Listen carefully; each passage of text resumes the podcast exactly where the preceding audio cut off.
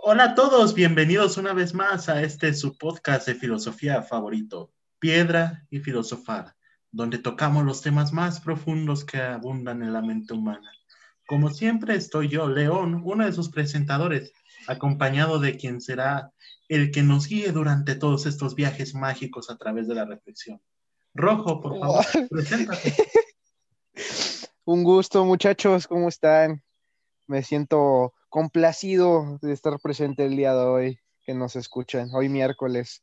Pero bueno, este, el día de hoy vamos a analizar el, el dilema sobre la persecución infinita de cuatro personajes y qué pasaría si tuvieran que cambiar de universo unos con otros. Vamos a plantear el hecho de que Jerry sea cazado y devorado por Silvestre y Tom a su vez tenga que devorar a Piolín. Bueno, primero que nada vamos a poner en contexto cómo es que esto sucede. Pues mira, todos sabemos tú y yo y todos los que nos escuchan que pues de alguna manera, ya sea Silvestre con influencias de la compañía Acne o Tom este, con ciencia y física sacada del fundillo, este, pues buscan eh, la manera de cazar a su respectivo este, predado, ¿no? Entonces, por alguna misteriosa razón, estos pendejos decidieron hacer una máquina que hiciera portales como las del juego Portal, ¿no? Que pone un inicio y un final. Entonces, este, pues el inicio iba a ser, en el caso de este desmadre lo va a hacer Tom, porque usted es el, el más inteligente y a su vez el más pendejo este, va a poner un portal en, pues en el túnel que tiene Jerry para salir de su cueva y la otra parte va a estar en su boca. Entonces, en el momento en el que Jerry entra en el túnel, pues no pasa nada. dice, este güey, ¿qué pedo? Entonces decide entrar por el mismo túnel que, pues que se metió Jerry. Y él sí regresa a donde se suponía que iba a estar, entonces se queda, ah, ¿qué pedo?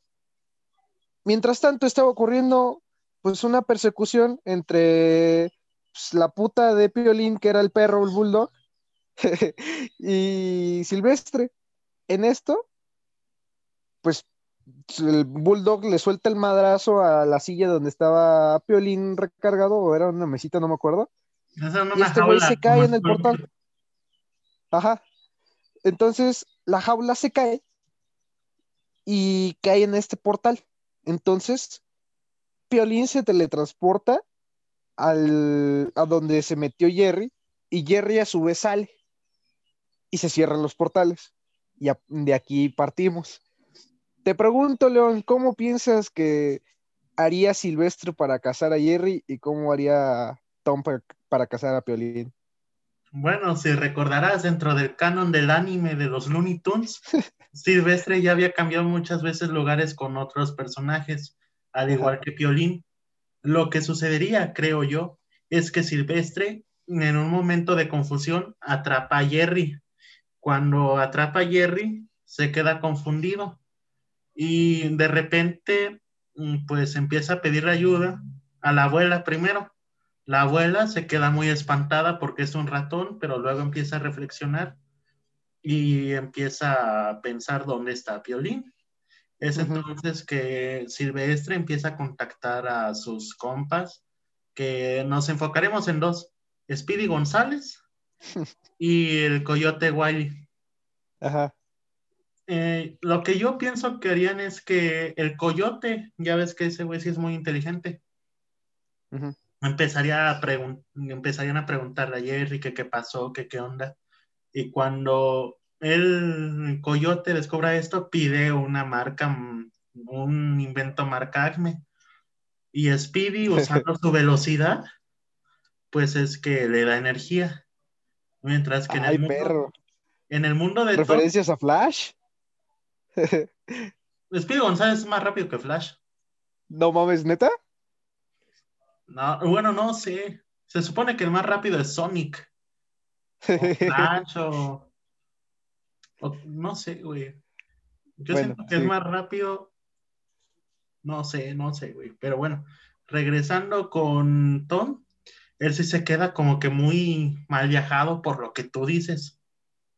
Entonces, pues Piolín le empieza a contar sobre su mundo, sobre que no sabe que está aquí, pero que es otro lindo gatito. Y como Tom no habla, ignoremos la película porque la película, la neta, está bien culera. Entonces, pues le pediría ayuda al perro Spike pues, para comunicarse con su dueña, la señora, la que también cancelaron por ser negra en su momento. No, es en serio, eso sí pasó. ¿Es en serio? Sí, o Pensé sea. que estabas de mame. No, en serio, a su dueña, que era afroamericana, en su época mandaron un chingo de cartas y hicieron protestas porque según una negra, así dijeron, no soy racista, eso dijeron, no podía ser de casa en un programa porque eso hacía malentender, que no sé qué. No mames. Hicieron una mujer blanca que se me hace mucho más racista eso. Verga, güey, eso no sabía. Pero bueno, entonces, regresando, ellos le intentan explicar al perro, pero el perro tampoco entiende. Es entonces que se quedan muy confundidos todos. Y ya ves que en Hanna Barbera todos están juntos. Yo siento que lo que harían sería pedir ayuda a un personaje súper inteligente. No sé cómo a quién se me ocurre a, a, no sé, a los supersónicos o... puede ser. Ajá, o sea, un personaje súper inteligente. Y es que llega el momento donde, pues, cuando llegan a la máquina, digamos que llamaron a, no sé, ¿quién es el más representativo de Hanna Barbera aparte de Scooby-Doo? Porque Scooby-Doo no creo que entre aquí. Verga. No se me viene nadie ahorita, güey. Sería, no sé, Capitán Cavernícola. No mames, pero ese güey que les va a aportar en ese dilema. a ver, a ver, este, ¿cómo se llamaba? Ay, no me acuerdo cómo se llama ese güey en español, pero ese de los autos locos, el que tiene el bigotazo, que es el villano. Ese güey. Ajá. Ese güey, le piden ayuda y le piden ayuda, y como le piden ayuda a ese güey, el Faulman lo sigue, entonces empieza así como a hacer la conexión. Cuando conectan los dos mundos, pues empieza a hacer un desmadre, ¿no? Porque, ¿por qué te lo llevaste? ¿Por qué terminó aquí? Empiezan como a pelearse, sale Fabulman a querer detenerlo, mm, y el coyote es que sale con uno de sus inventos pendejos y trata de matar a Fabulman. Entonces Fabulman va a pelear, Jerry va, este Espía González va a apoyar, empieza a chingarse al güey malo, empieza a hacerse una pelea y como dejaron los portales abiertos, y se empiezan a meter todos los del universo. Verga. ¿Sabes qué se me vino a la mente, güey? ¿Qué? Una, se me vinieron dos alternativas a esta historia, güey, porque ten en cuenta que al momento de crear un bucle pues, espacio-temporal este, y multidimensional, pues ya se fragmenta la historia, ¿no? O sea, se fragmentan las posibilidades. Se me vienen dos a la mente, güey. La primera, siguiendo este contexto que tú planteas, que Speedy González se, llegue, se ligue a Jerry, güey. Porque Jerry sí es LGTB, güey. fantasías furras. es que neta, ¿a poco Jerry llevo mucho tiempo? Pensé que era mujer. O sea, de hecho en 1900... Pero pues, a lo mejor es Mayete, ¿tú no sabes? Lo, lo dibujaban así como con las, este, los párpados este, maquillados, güey. Güey, y este Speedy González está basado en un revolucionario. ¿Qué tal si es Pancho Villa? Ese güey también se le hacía agua a la cola. pues sí, güey, y pues ya.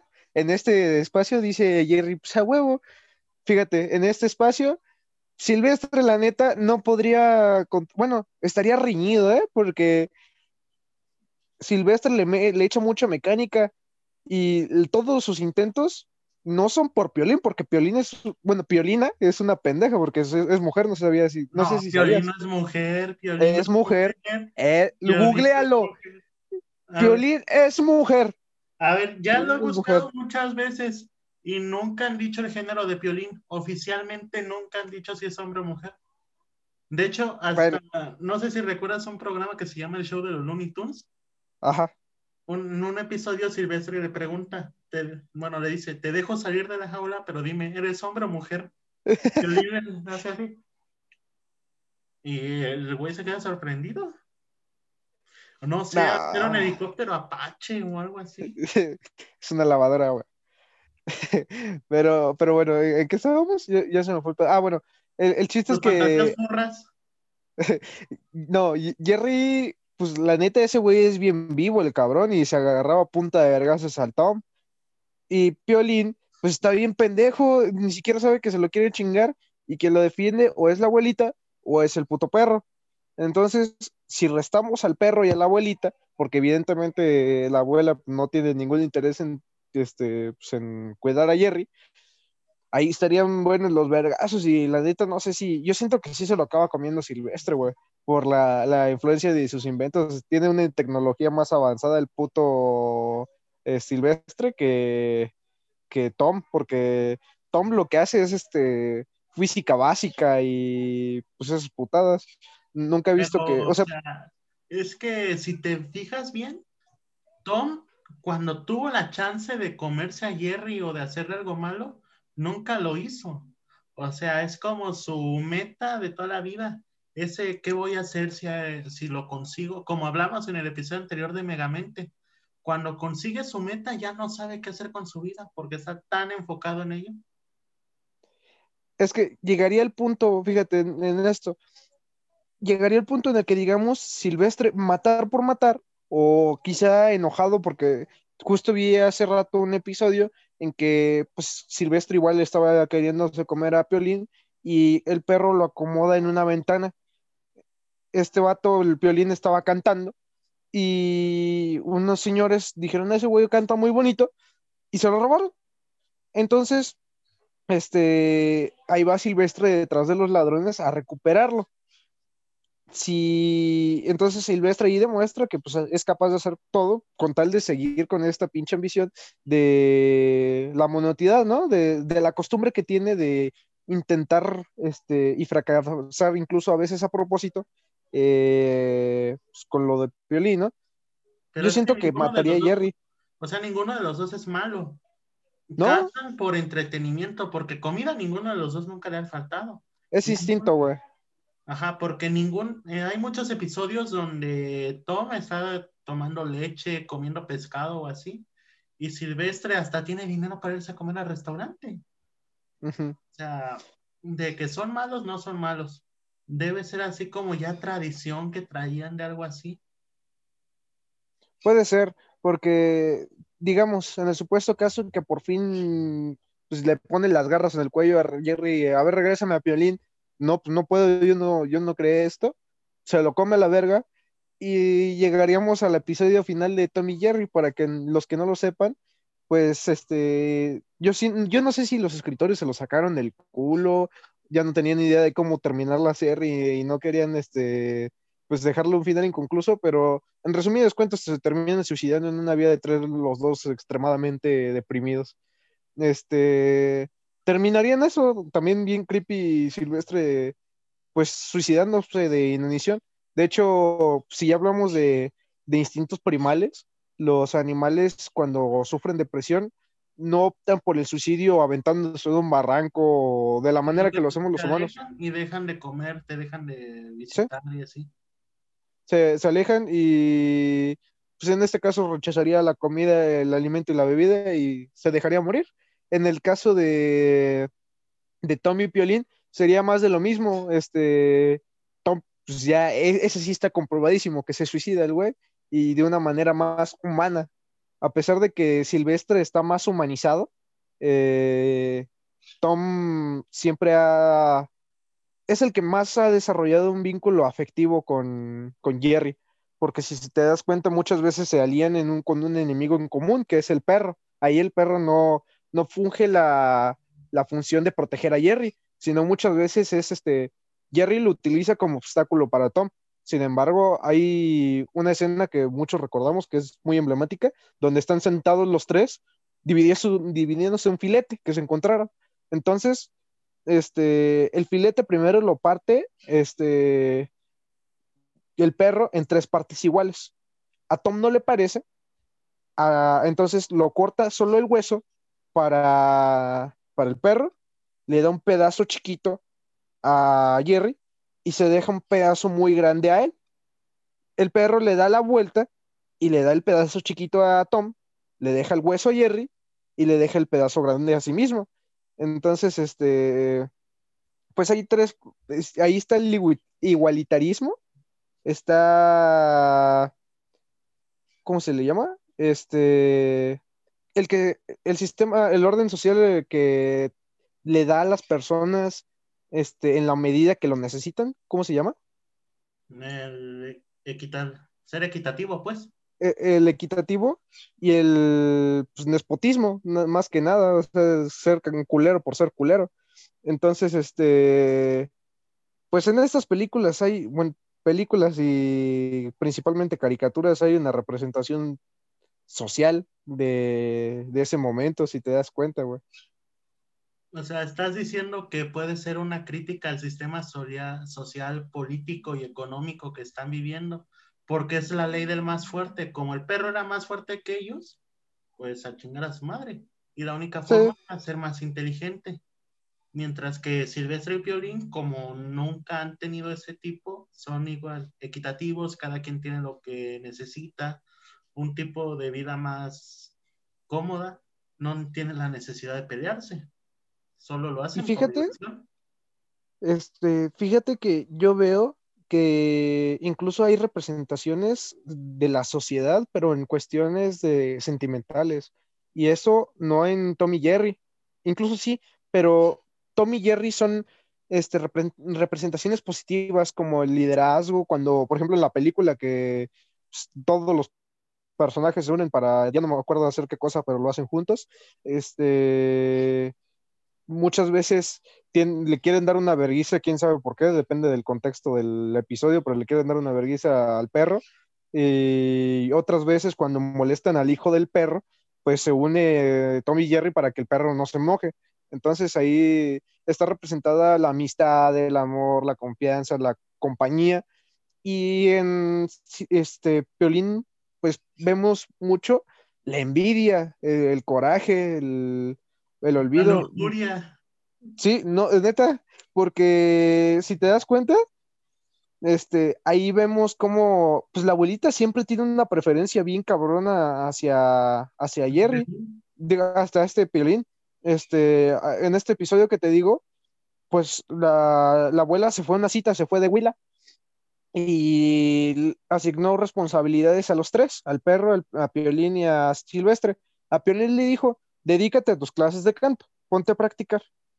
A Silvestre le dijo, este, que no hiciera nada, simplemente que se quedara ahí existiendo. Y al perro le dijo que cuidara a Silvestre, que no se comiera a, a Piolín. Entonces ahí vemos que al perro lo están utilizando. A Silvestre lo, lo están frenando, lo están dejando menos, no le restan valor. Es como una forma de llamar la atención, ¿no? O sea, quiero cariño, este tipo me está quitando todo el cariño que puedo tener, entonces, ¿qué hago? Voy y lo quito el camino para que pues yo tenga ese cariño que sé que me merezco. E, eso lo hacen mucho, ya hablando de relaciones humanas, los hermanos. Si te das cuenta, cuando, pues irremediablemente, ya sea por cuestiones del hermano menor, el sándwich y el mayor, pues siempre por X o Y hay alguna manera en la que se favorece, digamos, económicamente más a, uno de los hermanos. Los otros dos, dependiendo de las circunstancias y la educación, dicen, ay, ese güey, ¿por qué le estás dando más? No, yo también quiero esto. Y aunque no lo necesiten, tienen las ganas de recibir equitativamente, incluso más. Pues es igual en Tom y Jerry, o sea, en Tom y Jerry ves cómo ellos se pelean de vez en cuando, como los hermanos, pero cuando es momento de que tú me necesitas, de que es momento de te acompaño, lo hacen, como lo hacen los hermanos en la vida real. y ya me atrevo a decir que, a pesar de que una está plagiada de la otra, no, no sé cuál de cuál, este, lo, lo veo como polos opuestos y a Tom y Jerry como el lado positivo, como el lado que debería, que más bien crearon Tommy y con afán de cultivar sentimientos y pensamientos en los niños de manera productiva y efectiva. Y me imagino que con Piolín intentaron hacer como el mensaje o la representación de lo que está mal hacer o lo que no debería ser, lo, lo malo en sí, o simplemente ah, eh, buscaban elementos por buscarlos para hacer comedia, no se interesaban en, como en una reflexión que sí existía mucho en, en Tom y Jerry y que carecía completamente en las historias, por ejemplo, del coyote y el correcaminos, que nomás era ver cómo el correcaminos se daba en su madre por quererse comer el, al correcaminos. El correcaminos del correcaminos. Digo al coyote, el correcaminos. bueno, pero es que eso que dices es cierto. El creador de Tom y Jerry dijo que quería hacer eso de hecho, en su época fue muy criticado por tener mensajes sociales muy fuertes. No sé si tú recuerdes un episodio donde van al cielo y salen tres gatitos de una bolsa ahogados. No, güey. En ese episodio, cuando, imagínate, están en la fila a punto de entrar al cielo. Enfrente de ellos hay una bolsa amarrada. La abre el San Pedro, por así decirlo, y salen tres gatitos llenos de agua, pero bebés. Entonces, eh, el Señor dice, la gente de este mundo ya no tiene respeto por lo sagrado. En su momento les iban a cancelar el show por eso, pero luego salió que Tom y Jerry ayudaban a los demás, o sea, se daban a madrazos, pero para defender al otro. Es como si fuera el el que va y ayuda al otro, aunque salga herido, aunque salga lastimado. Porque los gatitos en ese momento, si lo hubieran necesitado, Tom y Jerry los hubieran ayudado. No es la primera vez que se arriesgarían la vida. Muchas veces han arriesgado su vida esos dos por salvar la vida de alguien que ni conocen. Mientras que Silvestre y Piolín, se, nada más Silvestre cuida a Piolín. Nunca ellos han visto por alguien más. A veces por la abuelita, pero es porque se quedan sin comer no es porque les nalca el sentimiento de decir, oh, ella me cuidó. Ella... Dependencia. Ajá, es por no quiero perder a quien me da de comer. Sí, está... Son polos opuestos, definitivamente, porque pues ya cerrando, definitivamente lo que hemos visto es que debido a la sobreprotección, a la confianza de la protección que tiene, y al Gandaya, lo Gandaya que es y su sentido de superioridad, eh, se ha convertido en un inútil en cuestión de supervivencia, ¿no? Si lo sacan de su jaula, no está el perro de por medio. Y Silvestre de verdad tuviera unas ganas de matarlo por sobrevivir, por hambre, así se lo come, así, ya sea Tomo o, Silvestre, lo maman. El coyote, el... Sí. Pudiera haber, porque Piolín ya, para lo único que sirve es para los mensajes de buenos días de tu tía a las para decirte buenos días y, no, y darte una rosa y hasta ahí valió madre. Para el pitudo. y Jerry, si te das cuenta, mm, no se siente superior en ningún momento de Tom, a pesar de que lo cotorrea así prácticamente todas las persecuciones que tienen son induciendo que Tom se agarre putazos a sí mismo. Hay una escena donde con un recogedor se recarga Tom de este Jerry, ¿no? Y entonces pues, Tom lo empieza a jalar hacia él y le dice, va pues, y se lo suelta y se da un vergazo en la cara. Pero Jerry como tal nunca le hace daño a, Tom, a pesar de que es consciente de que lo quiere, se lo quiere tragar.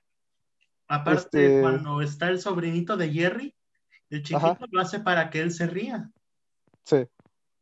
Entonces, este, pues ahí vemos eh, también en ellos, en esos dos personajes, pues la, en los rasgos de la personalidad, que uno está diseñado para, pues para ser como compañía y complementación y otro para ser motivación, porque ya, yo me atrevería a decir que lo que existe entre entre Tom y Jerry es amistad, verdadera amistad, y que pues, como todas las amistades, tienen sus riñas y incluso pelean por diversión, para entretenerse. Este, yo no me... Como son incontables. Y el doctor Du. ándale, exactamente. Este, son incontables las veces que yo, estando aburrido, le meto un vergazo a mi hermana para que empezara un conflicto. Funado, güey. la neta. Más. no, no, no le meto una patada en la nariz, no. Le hace un puño así en el brazo. o algo así. Espero que respire otra vez. no, güey. Pero sí, o sea, como molestarla, tirarle su celular o algo así, con tal de, pelear un rato, ¿no? De que me, de que me haga, pues me dé atención. y sinceramente, Violín se pasa de pendejo y empieza otra vez una, una, si te fijas, Silvestre llegaba invento número 853, así, de tanto, tanta obsesión que tenía por buscar una manera de burlar al obstáculo que tuviera en esa ocasión, porque muchas veces también era o la abuela o pues otro, un factor externo, pero ese güey buscaba y rebuscaba maneras de intentar pues, comérselo. Entonces, ya resumiendo, definitivamente Piolín, sea Silvestre o Tom, se lo acabarían mamando y Silvestre y Jerry sería una riña interesante y ahí sí creo que sí se matarían. No, yo siento Uno de que Jerry le parte la madre a Silvestre. Sí, yo también. Es que hay, uno es inteligente en ámbitos prácticos, que es el caso de Tom. O sea, quizás no tiene el conocimiento, pues, este, duro que tiene Silvestre en cuestión de maquinaria y pues todo lo que emplea, pero lo sabe aplicar, lo poquito que sabe, es este astuto. El conocimiento que tiene lo sabe aplicar. Y Silvestre es lo contrario, o sea, ese cabrón es el Einstein de, Warner Bros., pero no lo sabe aplicar y todos sus inventos tienen una falla.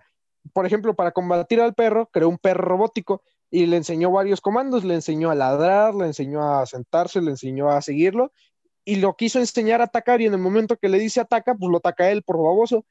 Entonces, este, ese güey es inteligente, pero es un imbécil.